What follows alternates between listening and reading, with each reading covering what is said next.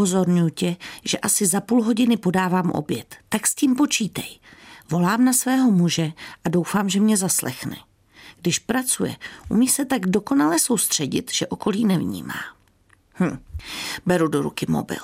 Možná mu to ještě napíšu. Je to lepší, než se pak, no, nad stydnoucím jídlem hlasitě nedohodnout.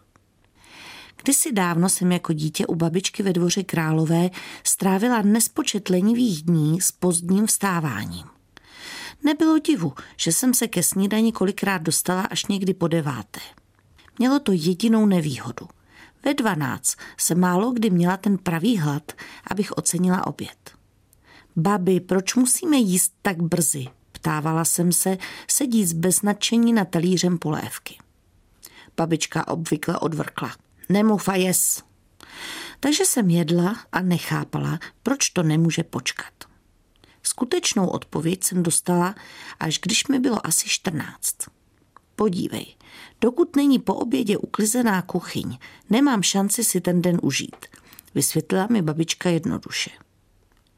Opravdu jsem to však pochopila až v době, kdy jsem začala být za rodinné obědy zodpovědná já.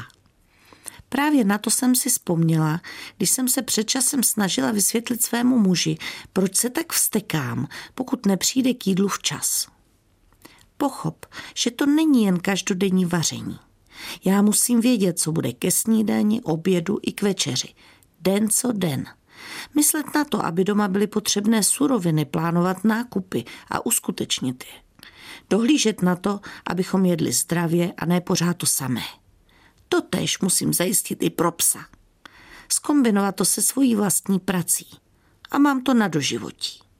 Přijít k jídlu včas je tak minimálně zdvořilé. Přikývl, pochopil a už pozdě nechodí. Já mu zase dávám dopředu varování, aby s časem na jídlo počítal.